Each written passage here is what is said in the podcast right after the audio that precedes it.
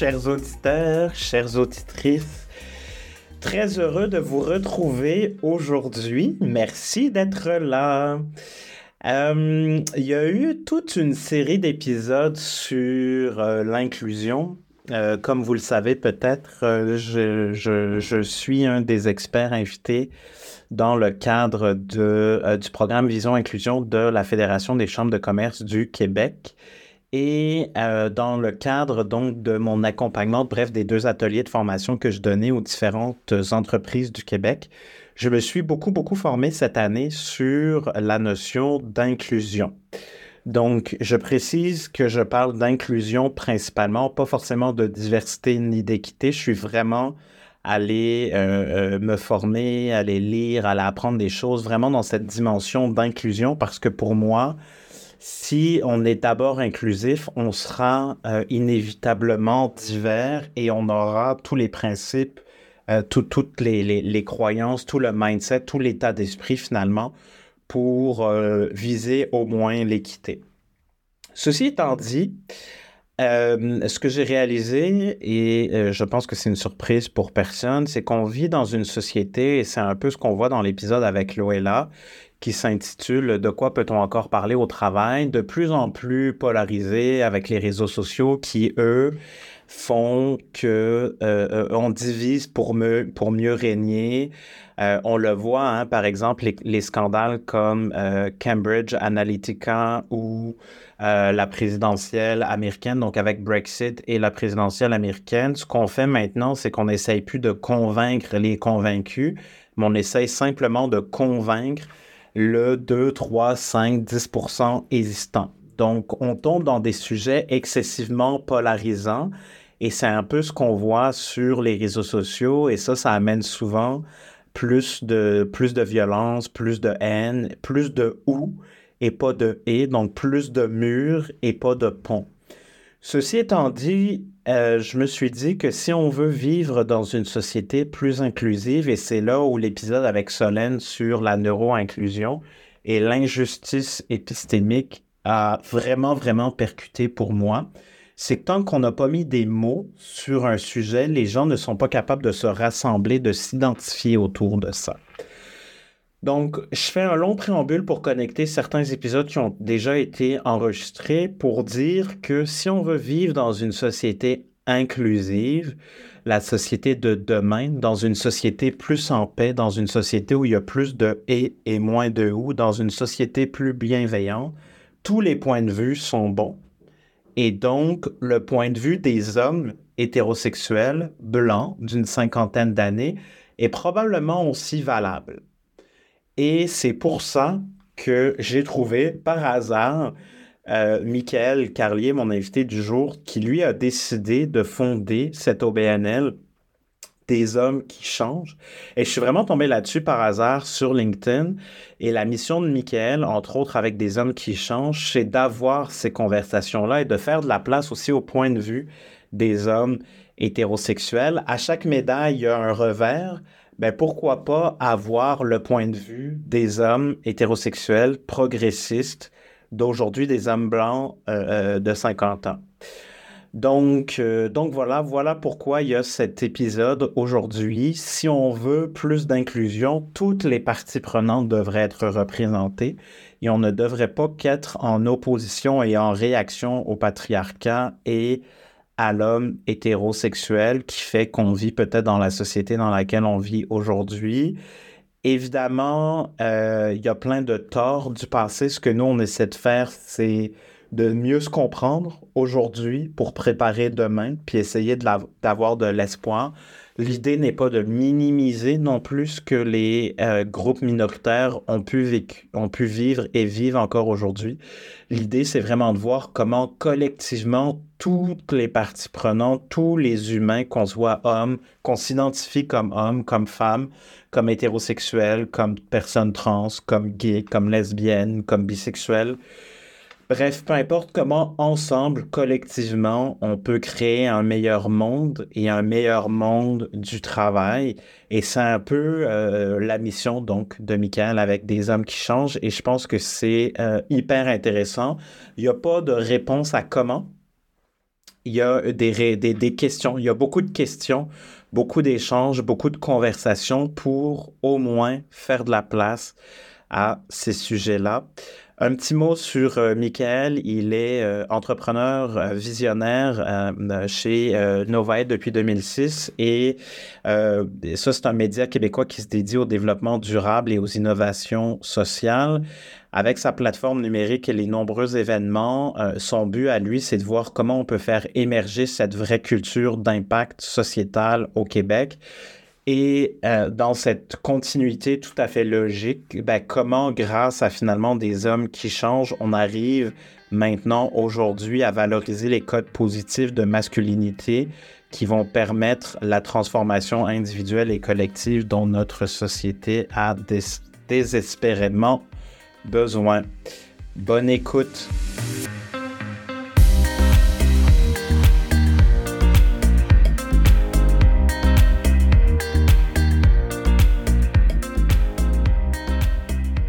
Bonjour, Mickaël. Bonjour, Vincent. Ça va bien? Ça va très bien, merci. Alors, euh, c'est quoi un homme aujourd'hui? Rentrons euh, direct dedans. Euh, grande, grande question. Ben écoute. Et je crois quelqu'un qui, qui est probablement un peu inconfortable dans la société dans laquelle on évolue, une société qui évolue beaucoup et, euh, et je crois que l'homme est, est, dans une posture un petit peu euh, à la fois inconfortable malgré tous les privilèges dont il dispose, et donc qui est, qui est euh, quelqu'un qui dans la société euh, se, se, pose peut-être des questions. Et puis là, je vais tout de suite mettre un petit peu de, de mise en contexte, ou en tout cas quand on parle de l'homme, uh-huh. il y a des hommes évidemment, et peut-être que là on va parler beaucoup plus de l'homme blanc, hétéro, cisgenre, euh, et évidemment ça ne représente pas tous les hommes, uh-huh. et c'est peut-être lui qui aujourd'hui est à la fois peut-être un peu plus scruté, éventuellement pointé du doigt dans bien des contextes de la société, donc c'est peut-être un peu plus de lui dont on va parler. Mais évidemment, quand on parle des hommes, il y a beaucoup d'autres facettes qu'on pourrait évidemment aborder. Non, non, mais merci. Tu vois, j'allais justement te reposer la question, mais tu m'as devancé, donc c'est parfait euh, pour que les gens qui nous écoutent comprennent un peu de qui on, on parle. Juste aussi, si on rétropédale 30 secondes sur pourquoi on discute de ça. Donc, tu sais, moi, cette saison-ci, j'ai beaucoup parlé de diversité, équité, inclusion, enfin surtout le volet inclusion avec la contribution que j'ai eue aussi avec les cohortes de euh, la FCCQ, la Fédération des chambres de commerce du Québec, dans lesquelles on, on, on, essaie d'accompagner, ben pas on essaie, ben oui, on essaie, c'est un projet pilote quand même, d'accompagner les entreprises donc dans euh, cette notion de, de, plus inclusion, de plus, de plus d'inclusivité, pardon. Et là, ce que j'ai réalisé, c'est que quand moi, je me suis intéressé au sujet pour euh, bah, bonifier mon coffre à outils, L'inclusion, il y en a de toutes les sortes. Des, des bonbons, euh, il y en a des bleus, des bleus, des jaunes, des verts, des rouges et tout ça.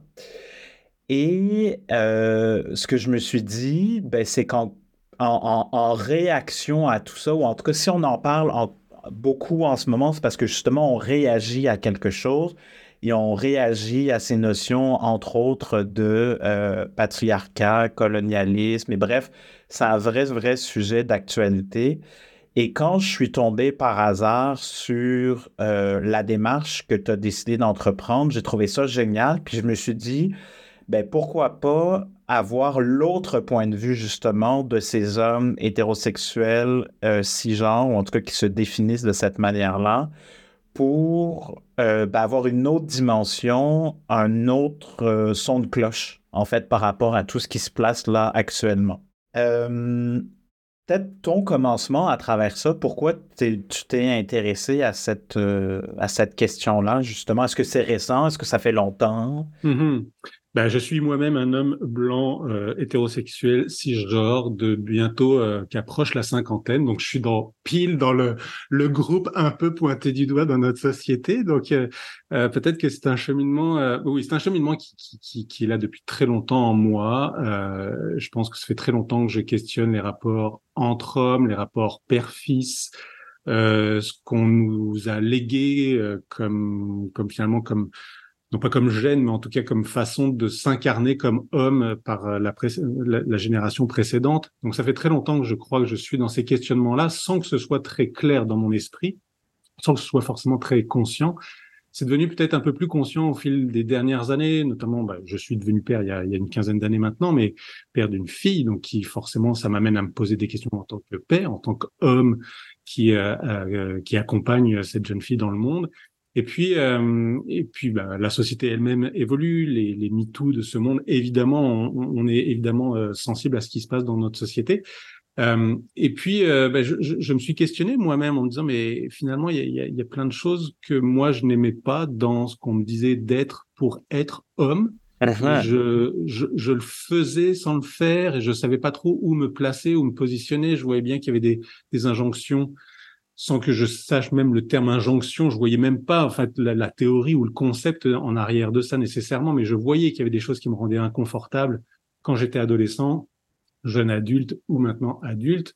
Euh, et puis, euh, depuis deux, trois ans, je me suis mis à lire des livres euh, vraiment sur le féminisme.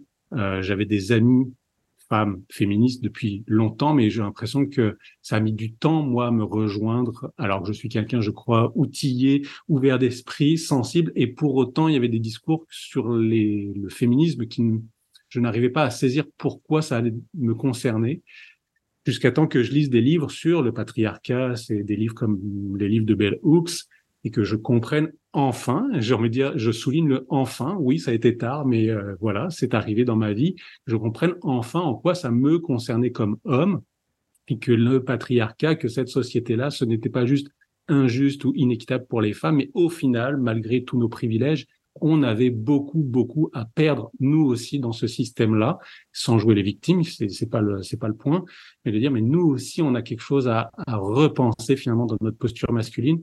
Et donc là, a déboulé vraiment toute une réflexion pour moi sur à la fois ce qui me touche moi comme homme, ce qui touche mes amis hommes autour de moi, et puis de façon beaucoup plus générale. Et puis là, j'ai mis ma casquette d'entrepreneur social de waouh, on a un sujet fabuleux pour transformer la société. Uh-huh.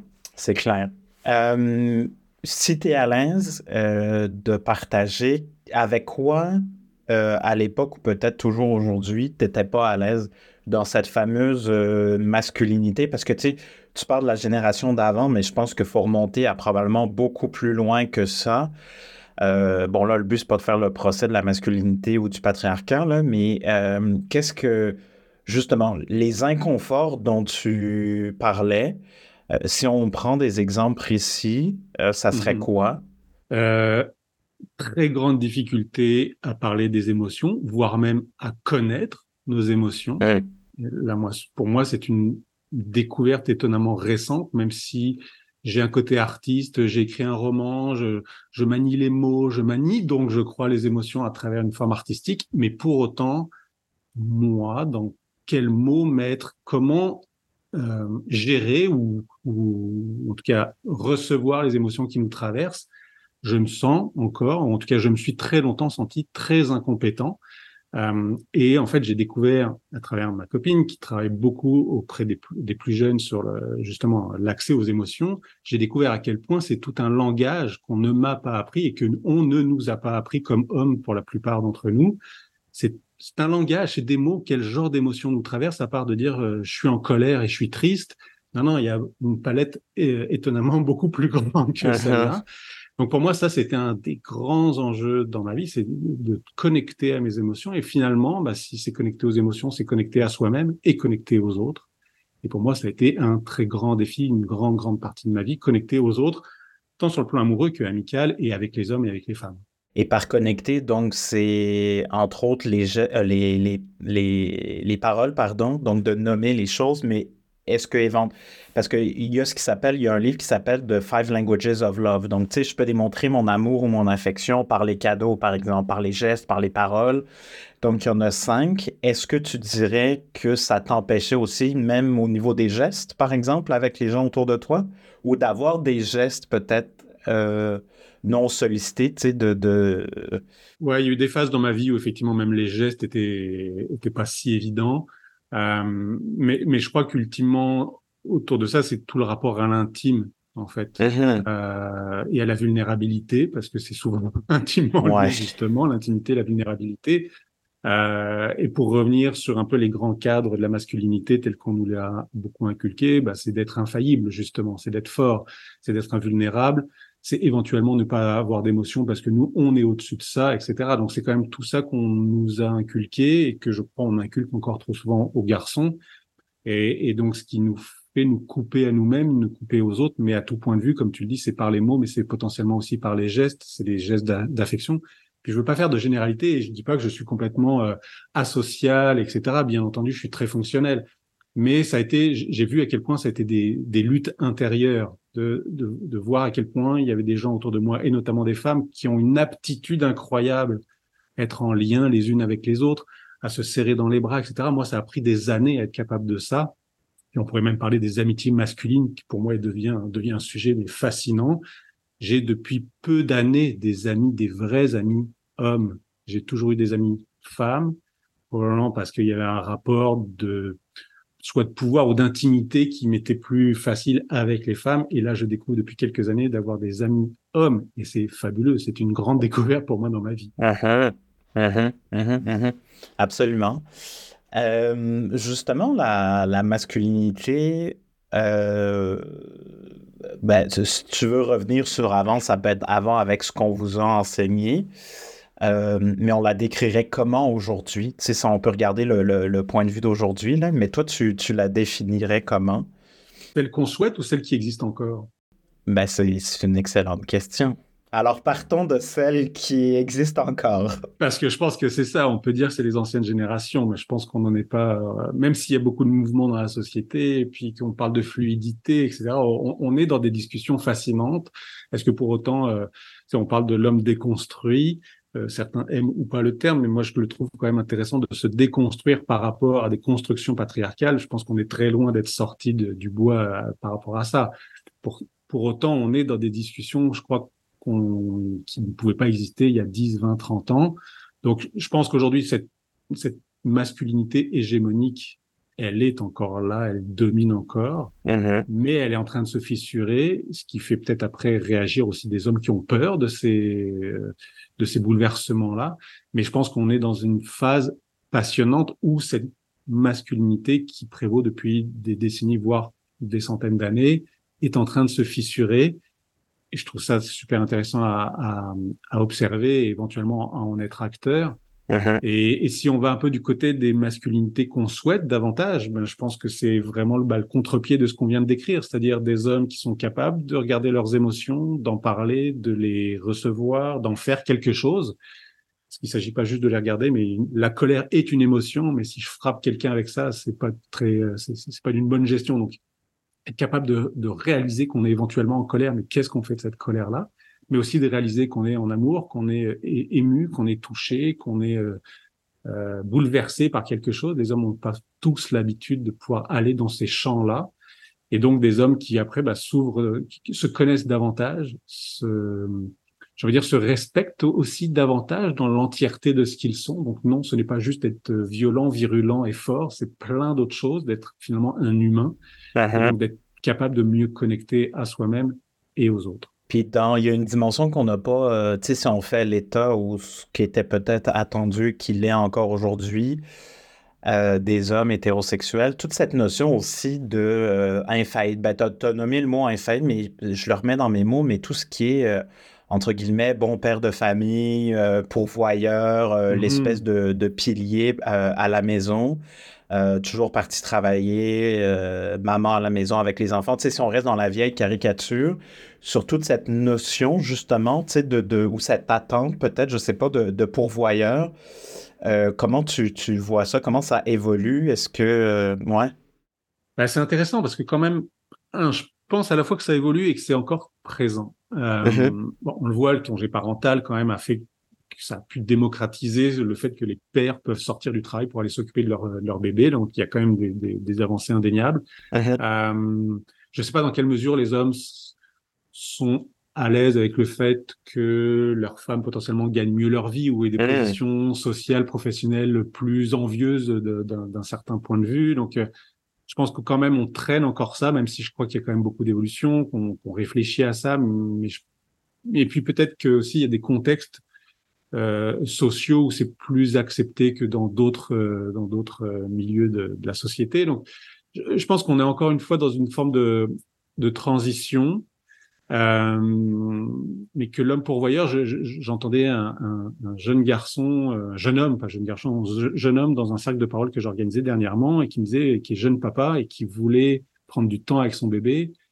Son patron, homme, que je supposais être une bonne soixantaine d'années, qui dit bah oui, c'est une bonne idée, etc. Moi aussi, je suis père, j'ai des filles, etc. Mais en même temps, qui lui fait euh, la remarque de mais ouais, mais t'es pas très assidu en ce moment au travail. Donc il y a comme un peu un deux poids deux mesures de bah oui ça serait bien que tu sois un, père et un homme moderne mais en même temps si tu pouvais ne pas partir du travail parce que on a besoin de toi quand même tu 40 heures semaine. Donc c'est ça. Je sens qu'on est un peu dans une transition où à la fois il faut ça où on veut ça on, va vers ça mais que le cadre ou le contexte n'est pas encore complètement euh, nous y aide pas complètement. Et euh, j'avais une conversation puis je me permets de la déposer ici euh, justement, dans cette euh, transition, j'ai envie de dire, entre ce qui était le monde d'avant et le monde qu'on souhaite, et donc là où on est aujourd'hui, euh, il y a des femmes qui ont eu un peu tout ce qu'on souhaiterait. Là, je, mets, je, fais ça en accéléré avec, évidemment, il y a plein de nuances à amener, là, mais cette idée de l'homme rose, là, je mets des gros guillemets en disant ça, mais bref, un homme euh, attentif, euh, respectueux et tout ça, mais que finalement, quand on arrive dans la chambre à coucher, ben, puis que sexuellement, s'il est, entre guillemets, trop mou ou trop doux, ben là, il y a comme quelque chose qui manque, finalement. Donc, c'est comme si tout dans cette évolution du patron, par exemple, homme qui a des enfants, qui, fait la remarque, ben, t'es pas assidu au père qui veut passer du temps avec ses enfants. Euh, il y a aussi les femmes qui peut-être cherchent à, mieux comprendre ou à, ou qui sont peut-être même elles aussi désarçonnées dans cette histoire-là, en fait. Là? Ouais, euh, ça me fait, ça me fait. Il y a deux choses qui viennent là de, par rapport à ce que tu dis. Premier élément, déjà, c'est selon moi, ce qui se passe dans la chambre à coucher peut être de l'ordre du fantasme et que c'est pas nécessairement un reflet de ce qui se passe dans la société. Autrement dit, on peut se permettre des choses Vrai. dans un dans un contexte où c'est consenti, évidemment. Euh, de rapports de pouvoir, de domination, bref, euh, de l'imagination qu'il peut y avoir dans une sexualité, mais qui est pas euh, liée à des rapports de pouvoir qu'il y a dans la société. Donc, premier bémol par rapport à ça. Uh-huh. Puis effectivement, après, dans un deuxième temps, j'ai effectivement eu des témoignages de, de femmes qui me disent, ben oui, mon chum est en train de changer, il se pose des questions, etc. puis ça fait longtemps que je veux ça finalement, mais là c'est en train d'arriver, puis je sais plus comment faire et qu'effectivement, euh, et la question se pose de notre organisme s'appelle euh, des hommes qui changent. Mm-hmm. Est-ce que les femmes sont prêtes à ce point-là? À ce que les hommes changent? Mm-hmm. C'est une question ouverte et je pense qu'il y en a qui, oui, sont très prêtes, mais d'autres peut-être pas tant parce que effectivement, euh, bah, on se construit en tant qu'homme et en tant que femme en fonction de ce qu'on a autour de nous. Et probablement qu'il y a beaucoup de femmes qui se construisent aussi en fonction des hommes qu'elles côtoient ou qu'elles ont côtoyés. Donc, c'est sûr que si on bouge, j'ai envie de dire, un peu le grand cadre de ce que est l'homme aujourd'hui, probablement que ça va amener des femmes à, à devoir bouger elles-mêmes. Euh, donc, la question se pose, effectivement, est-ce que toutes les femmes sont prêtes à, à accueillir des hommes qui vont changer?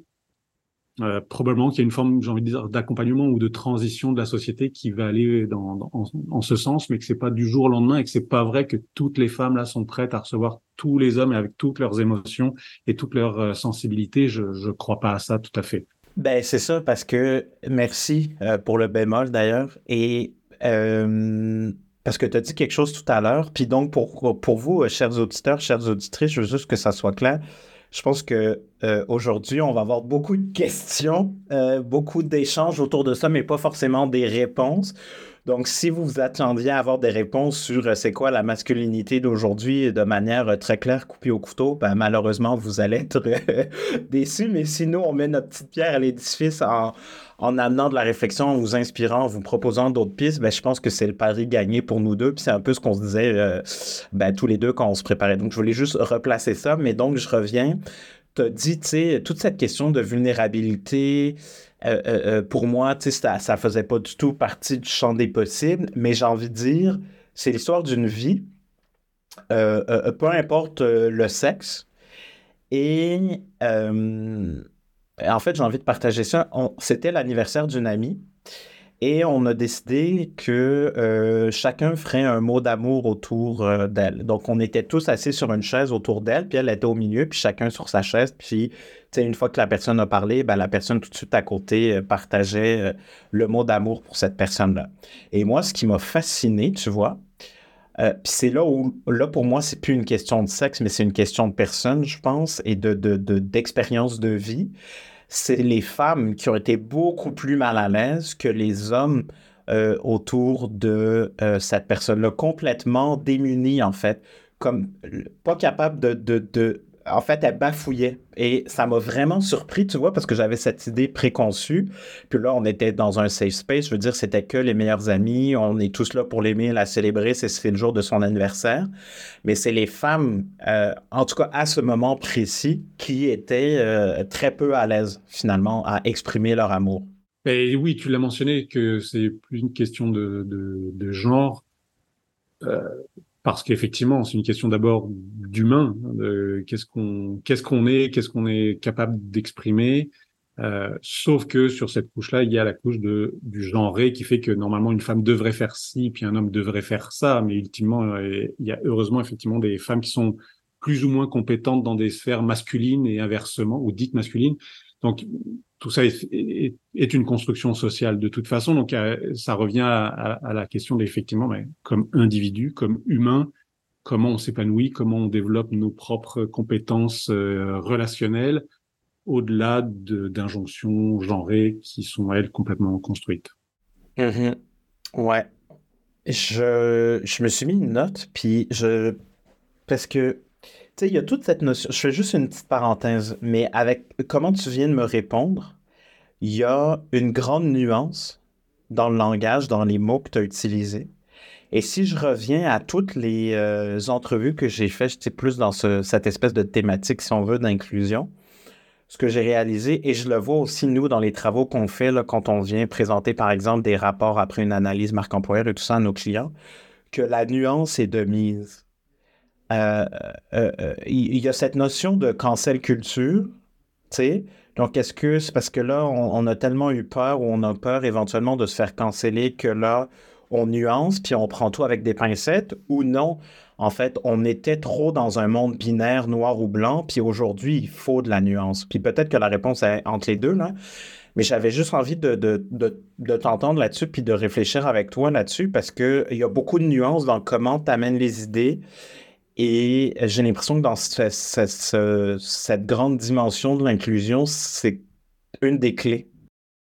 Euh, ben oui, ben merci de le souligner, mais je crois aussi que je, tente de venir aussi avec beaucoup d'humilité, euh, dans le sens où euh, j'ai créé une organisation il y a quelques mois qui veut être un, un espace de réflexion et de discussion autour des masculinités, ce qui ne fait pas de moi un expert de, de, de longue date du sujet. Et donc j'arrive avec ma posture d'homme blanc hétérosexuel cisgenre qui se pose des questions, qui est curieux, qui veut amener des qui, veut amener sa, sa pierre à l'édifice, mais euh, mais il y a plein d'enjeux que j'imagine je ne vois encore pas, que j'ai mes propres biais. Il y a beaucoup d'angles morts. Euh, depuis que j'ai créé l'organisation, on parle aussi beaucoup de euh, d'intersectionnalité. J'en suis très conscient et en même temps, euh, je sais que c'est un tout un tout un autre euh, dossier ou pas un autre dossier, mais en tout cas tout un dossier qu'il faut effectivement s'approprier. Et, encore une fois, donc j'arrive donc peut-être avec la nuance, mais en tout cas beaucoup d'humilité.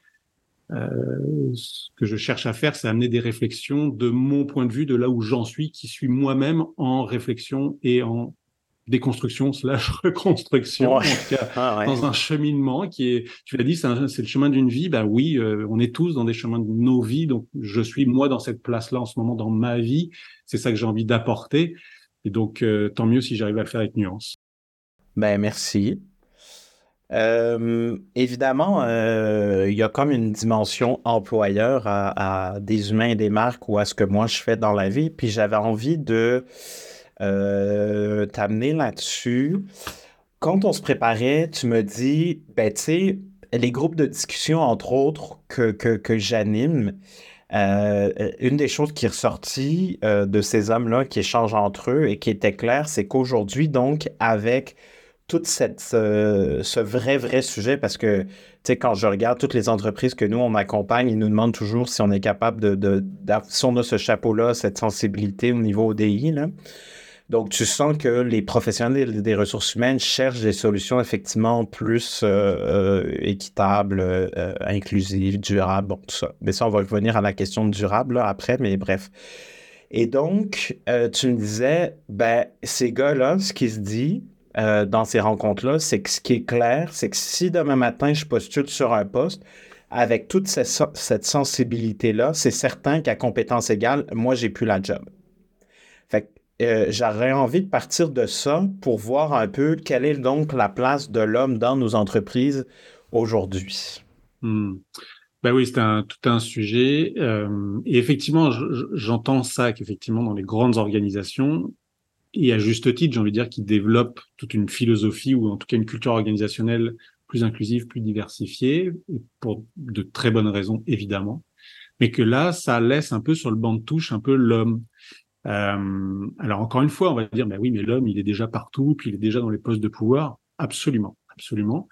Euh, mais n'empêche que une entreprise qui cherche à faire de la diversité, de l'inclusion, mais qui met de côté une grande portion de ses équipes, euh, et même si c'est pour des bonnes raisons, j'ai envie de dire, et que probablement qu'il faut passer par cette étape-là. Je dis pas qu'il faut pas le faire. Hein. Je dis que c'est la réalité, c'est qu'on entend aussi beaucoup d'hommes là tout d'un coup qui se démobilisent ou qui se désengagent de cette euh, de, de, de, cette culture organisationnelle et qui uh-huh. sentent que le, les discours internes finalement ne s'adressent plus à eux.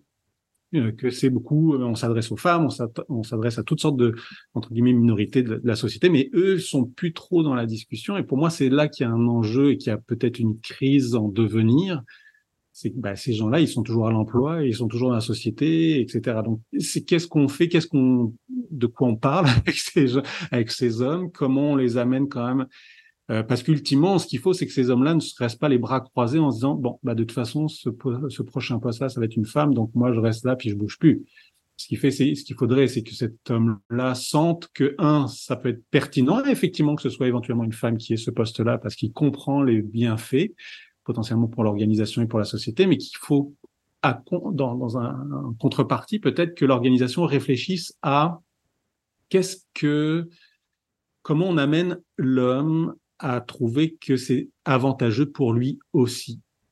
Parce que là, en ce moment, en fait, dans la société, dans nos organisations, on lui retire des choses, on lui retire un peu des privilèges, et tant mieux, mais sauf que c'est ça, il y a une frustration à gérer, une certaine colère éventuellement à gérer, mais il faut, je crois, démontrer aux hommes, que ce soit dans la société ou dans les organisations, ce qu'on a à gagner comme homme si on laisse de la place aux autres, parce que justement, on va peut-être pouvoir s'épanouir différemment, peut-être en dehors juste de la sphère purement professionnelle, ou en tout cas, ça veut dire développer d'autres types de compétences en termes de gestion, de, de collaboration d'équipe, etc., parce qu'on va être beaucoup plus dans soit dans l'émotion, soit dans une forme de sensibilité, moins rigide, moins plus ouvert, etc. Bref, c'est probablement des nouvelles aptitudes à la fois à développer mais à valoriser par les employeurs. Donc, pour moi, en, gros, c'est de dire là, on est en train de montrer tous les avantages qu'ont les femmes et les personnes issues des minorités à acquérir de nouvelles places dans la société, mais comment on peut amener l'homme à, trouver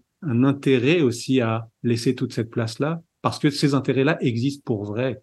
Si les hommes s'épanouissent différemment, ils vont pas se sentir en, euh, pris à défaut ou en compétition euh, par euh, ces autres personnes qui vont accéder à, à d'autres types de postes de pouvoir dans les organisations, dans la mesure où ils ont un intérêt à, à développer une autre facette d'eux-mêmes. Ouais. C'est, j'ai comme plein de fils qui se touchent en même temps. Euh, puis là, j'essaie de voir qu'est-ce qui est le plus pertinent. Mais en fait, ce qui me vient, c'est ce que Pascal Dufresne, qui est coach et auteur en leadership, entre autres, et c'est ce que je fais avec ma coach aussi, c'est comment on crée plus de et au lieu de créer des ou. Donc, comment on crée des ponts et pas des murs. Comment on est dans le transversal, dans les équipes qui travaillent ensemble et qui travaillent plus en silo. Et ce que j'entends, c'est que, et moi, c'est ce que je dis aussi dans les formations que je donne avec la FCCQ, entre autres, c'est que euh, on, pour être un employeur, euh, donc quand on travaille à la marque employeur, une des grandes attentes des organisations, c'est d'être un employeur de choix. Et ce que je réalise et, c'est ce que je dis maintenant, pour être un employeur de choix, il faut être un employeur moderne. Pour être un employeur moderne, ça veut dire qu'il faut faire de la place pour les sujets qui ont lieu à l'extérieur des murs de l'organisation, au sein des murs de l'organisation. Donc, comment finalement ce qui compte pour les gens, les êtres humains, donc pas juste la partie de toi professionnelle du lundi au vendredi de 9 à 5, mais pour euh, le Vincent ou le Michael que tu es comme personne pleine et entière, comment on peut créer ces ponts-là, ces connexions, ces et et pas ces ou. Et en fait, ce que tu me dis, c'est que euh, il y a des avantages, ben, évidemment qu'il y en a, j'en suis convaincu aussi, à, mais parce que la question qui me vient, on dirait, c'est quoi l'argumentaire, tu sais, dans le fond? Comment on, c'est quoi le. Est-ce que c'est l'argumentaire pour les hommes? Parce que dans le fond, il y a quand même la notion de système. Puis changer un système euh, bord en bord, l'être humain été incapable de le faire, règle générale, dans son histoire, à part peut-être l'unicité qu'il y a au Québec, et peut-être que ça peut partir du Québec avec une révolution tranquille. Mais la France a coupé la tête à ses rois. Euh, en général, les êtres humains sont incapables de trouver un équilibre de manière euh, simple, harmonieuse et facile. En général, on est obligé de tomber dans un autre extrême pour ensuite revenir vers un, fragile équilibre.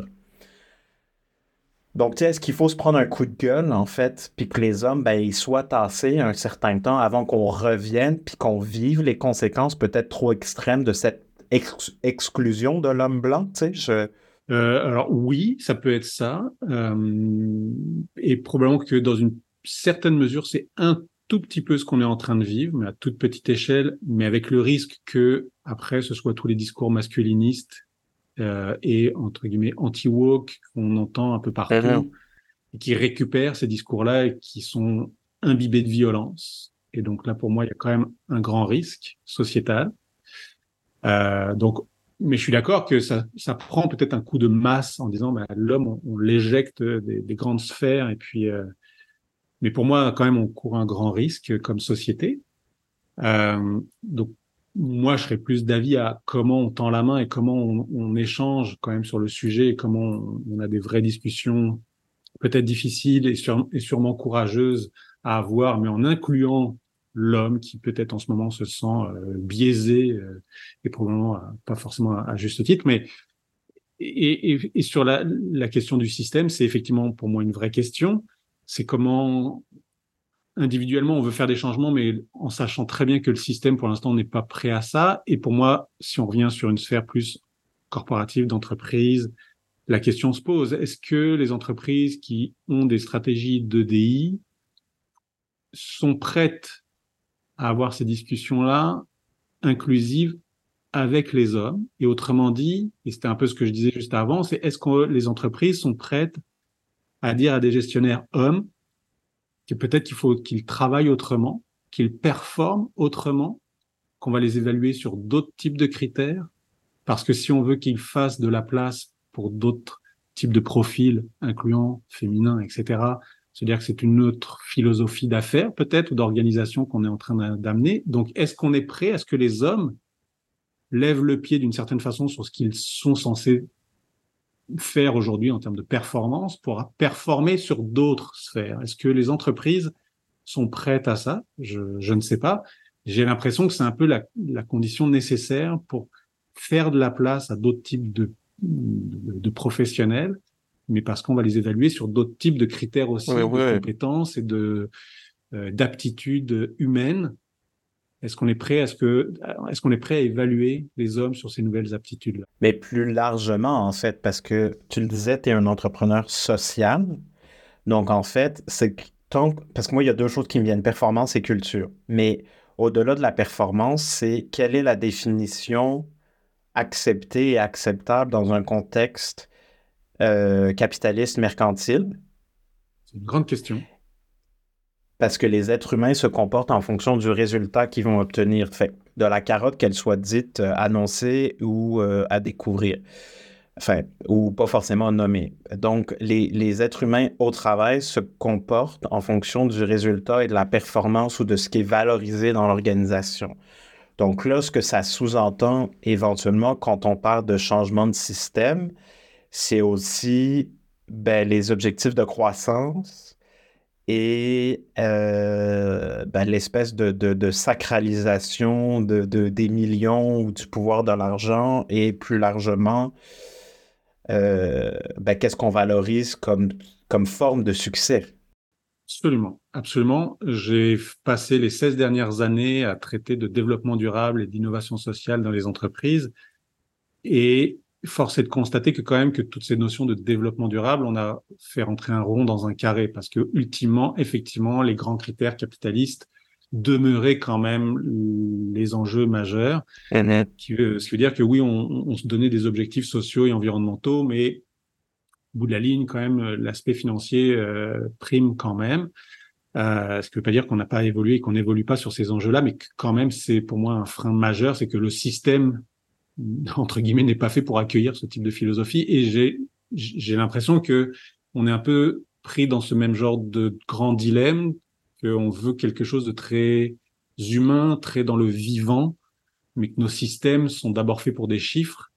Donc, jusqu'où on peut confronter le système, jusqu'où on peut faire rentrer le vivant et, ces notions, j'ai envie de dire presque philosophiques, ou en tout cas euh, de, de, de, de, grandes visions sur notre espèce, euh, notre espèce vivante, mais est-ce que notre système capitaliste est capable d'accueillir ça?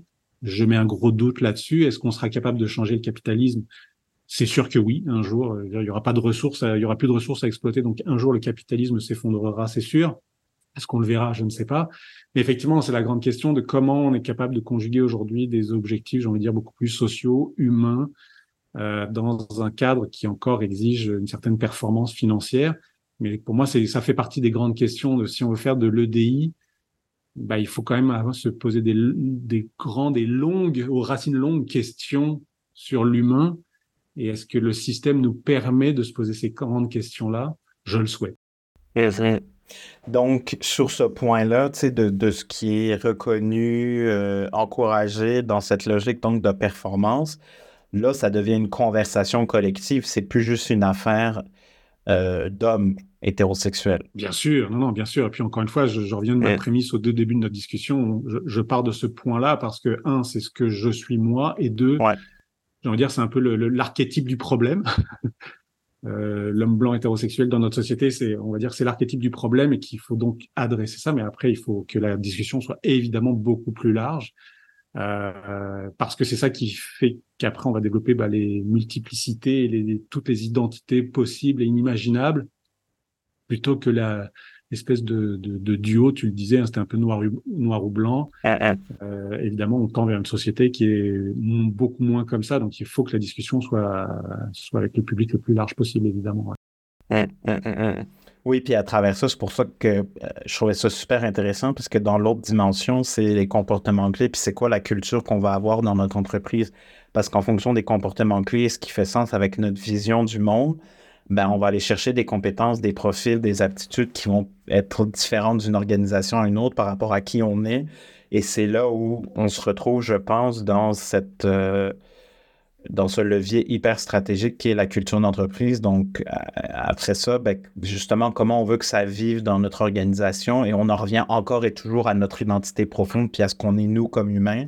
Donc, je crois en quoi? Parce que dans tout ce qu'on se dit, en fait, c'est toutes les croyances qu'on a incarnées et comment je me défais ou non de celles-là.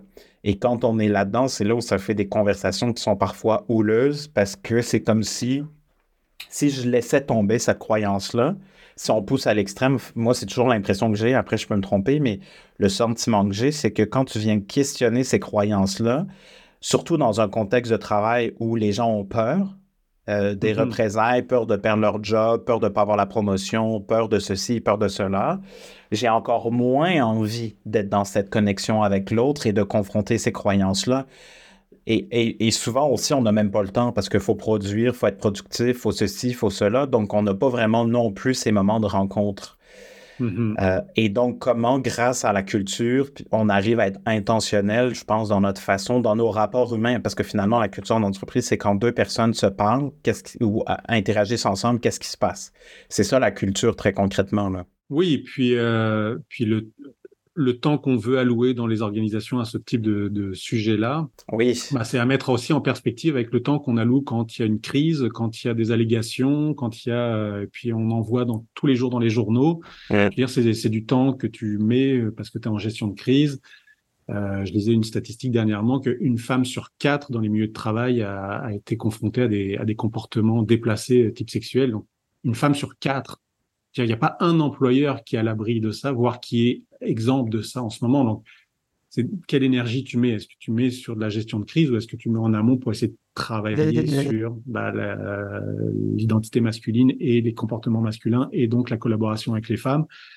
Bref, c'est où est-ce que tu mets ton énergie comme employeur Effectivement, est-ce que tu attends que le problème arrive ou est-ce que tu le fais un petit peu avant? C'est quoi euh, la, la, la, la, lueur ou la lumière au bout du tunnel? C'est quoi? Comment tu, comment tu vois la suite euh, au meilleur des, des conversations que tu as, de, des réflexions que tu as aujourd'hui? Euh, c'est quoi l'espoir pour demain?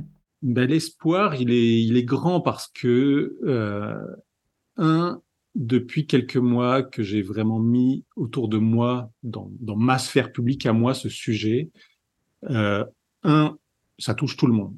Hommes, femmes, euh, tout le monde est concerné sur les masculinités et donc et tout ce que ça, toutes les, toutes les répercussions.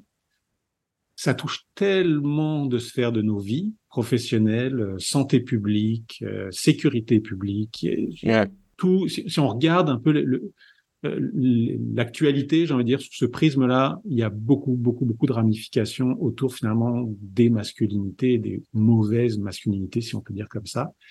Euh, donc ça touche tout le monde, ça concerne tout le monde, et à chaque fois j'ai des discussions plus ou moins professionnelles, plus ou moins personnelles, mais à chaque fois le sujet rentre, j'ai envie de dire, en profondeur. Autrement dit, c'est pas c'est pas la saveur du moment, c'est pas ah oui c'est bien de ah oui c'est un bon sujet, c'est chouette que tu fasses ça. C'est que ça rentre, j'ai envie de dire, ça rentre dans les tripes. Tous les gens avec qui je parle depuis plusieurs mois, là, je sens que ça vibre parce que ils sont, on est tous concernés parce que on a eu un père, parce qu'on a eu un chum, parce qu'on a eu un frère qui a été pris dans des situations plus ou moins euh, euh, difficiles, etc. Donc, pour moi, la lueur, c'est qu'on est tous concernés, donc et on y voit tous qu'on a potentiellement à y gagner à court, moyen, long terme, parce qu'on va mieux se sentir avec notre chum, notre blonde, on va mieux se sentir avec notre collègue, on va mieux se sentir avec nos enfants, etc. Donc, la lueur d'espoir, pour moi, c'est plus on va être capable d'en parler sainement, plus on va être capable d'amener ces discussions-là, plus ça va outiller hommes et femmes sur ces sujets-là et donc, je veux dire, avancer dans, dans chacun dans, dans, son propre cheminement. Donc, pour moi, l'espoir, il est grand. C'est qu'on et, et, le contexte de la société est propice à ça en ce moment, pour le moment qu'on n'aurait pas pu avoir ce type de discussion-là il y a 20 ans. Aujourd'hui, mmh. on peut largement avoir ce type de discussion-là. Donc, pour moi, la société est, est plus que prête pour avoir ce type de, de discussion-là et de réflexion. Euh, donc, c'est ça. Je, crois que l'espoir, on peut nourrir cet espoir que tout le monde, ou en tout cas un grand nombre de gens, vont se sentir interpellés, outillés, euh, et qui ont envie d'avancer dans, ces réflexions-là. Et euh, est-ce que tu nous laisses avec des questions? Euh, et si oui, quelles seraient les questions? Euh, je ne sais pas si on divise. Je sais que le but, c'est de rassembler et pas de diviser. Mais est-ce qu'il y aurait des questions, par exemple, pour les hommes hétéros et pour les femmes? Ou c'est peut-être la même question, je ne sais pas. Mais euh, moi, je crois beaucoup au pouvoir des questions. Mm-hmm. Et je me dis, tu sais, si on, si on finit sur cette note-là, comment on peut euh, amener les gens justement à, c'est ça, réfléchir une. Ça peut être autre chose si t'as autre chose qui te vient, mais je, moi, j'ai. Ah, la rigueur, j'ai plein de questions. Ah oui, bon, ben voilà.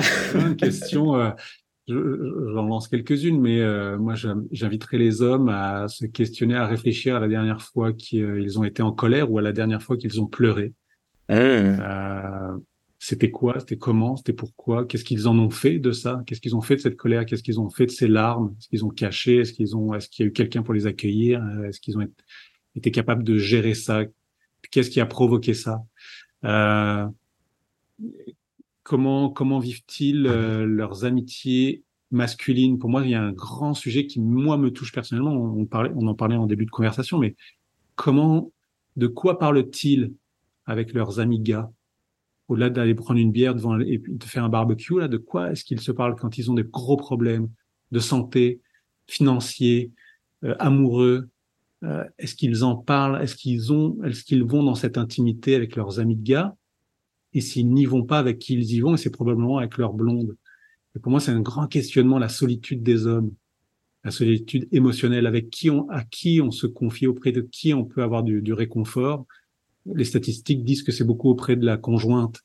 Et la conjointe n'est pas là tout le temps pour ça. Et puis des fois, on a des enjeux avec notre conjointe, avec qui on en parle. Les amitiés masculines, pour moi, c'est une grande question Mhm. sur euh, comment on développe cette, euh, ce réseau finalement, ce soutien, ce réseau de, de soutien, cette intimité auprès de, auprès de nos amis de gars. Ouais. Euh, voilà, quelques questions. Est-ce que tu as des questions pour tous ceux qui se identifient autres que hommes hétérosexuels cisgenres? Oh, je ne sais pas. euh, je, je pense que j'ai beaucoup à apprendre encore auprès d'eux. Euh, j'ai plusieurs discussions ces dernières semaines où quelqu'un me dit ah mais j'ai euh, j'ai un ami noir qui fait des cercles de parole pour hommes noirs qui ont donc certainement des perspectives extrêmement différentes. Je suis très curieux de ça parce qu'effectivement je pense que j'arrive avec beaucoup d'ignorance ou de euh, euh, j'ai assisté l'autre fois à une conférence sur euh, la transidentité, comment accueillir un trans, une personne trans dans un milieu de travail j'ai eu l'impression d'apprendre énormément. Donc j'arrive encore une fois avec beaucoup d'humilité. Je parle de ma position, moi, hétérosexuelle, mais je, je sais que j'ai beaucoup à apprendre auprès d'autres types d'hommes ou de- de- d'individus. Bien. Merci pour euh, cet échange riche et cette euh, ouverture et je sais pas si on peut même dire vulnérabilité, mais j'ai envie de dire euh, pour cette humanité. Merci beaucoup, Vincent. À bientôt. À bientôt.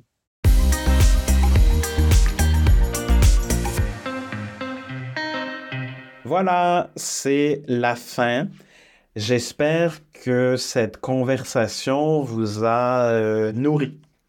Une fois qu'on a terminé l'enregistrement, Michael et moi, on s'est dit que... En fait, il m'a demandé comment tu as trouvé ça. J'ai dit, ben, je pense qu'on a mis notre pierre à l'édifice. On a fait de la place au sujet. Mais je me demande si on a donné assez de comment. Au Québec, on aime beaucoup savoir comment faire les choses. Moi, quand je donne des formations, des ateliers, la première, le premier mot de la question, c'est comment je fais ceci ou cela. Comment, c'est bien. Euh, on n'a pas le choix de se poser la question de comment, mais là, la question, c'est pourquoi et quoi et qui. Pourquoi je veux faire ça? Pourquoi c'est important? Qu'est-ce que je veux faire, donc le quoi? Et qui je suis? Hein, Si on revient vraiment à notre humanité, qui je suis et qu'est-ce qui fait du sens par rapport à la personne que je suis, par rapport à l'expérience de vie que j'ai. Donc, comment, sans pourquoi, c'est beaucoup, beaucoup d'énergie pour probablement pas de résultats euh, pertinents, importants, significatifs. Donc, j'espère vraiment que cette réflexion sur au moins faire de l'espace pour ce sujet-là vous aura nourri sans forcément vous donner des réponses claires. Je pense que les réponses, comment on va faire, comment ensemble on va faire de la place à, toutes ces personnes-là, à tous ces sujets-là, on va les trouver ensemble. Et euh, je pense que se poser la question de comment, c'est pas forcément la bonne aujourd'hui. Il faut d'abord explorer ensemble et à partir de là, se permettre de se tromper, s'autoriser, oser, mais surtout faire de la place à ces euh, conversations, prendre le temps finalement de se comprendre, de se parler, d'échanger. Voilà, à bientôt. Bye! C'est la fin, chers auditeurs. Alors, merci infiniment d'avoir été des nôtres. J'espère que cet épisode a été utile et pertinent, que ça vous a aidé un peu à comprendre comment la marque, la culture sont des catalyseurs de performance, des générateurs de performance. Et je vous invite maintenant à continuer la conversation avec moi sur LinkedIn. Donc, Vincent Mazrou. Mazrou, ça s'écrit M-A-Z-R-O-U. Vous pouvez m'écrire aussi au Vincent à commercial attribut, pas de T à la fin, CA. Et puis, vous pouvez nous laisser des petits pouces bleus, des petits pouces en l'air, des étoiles, un peu partout où il y a possibilité donc de laisser des commentaires. À très bientôt. Bye là!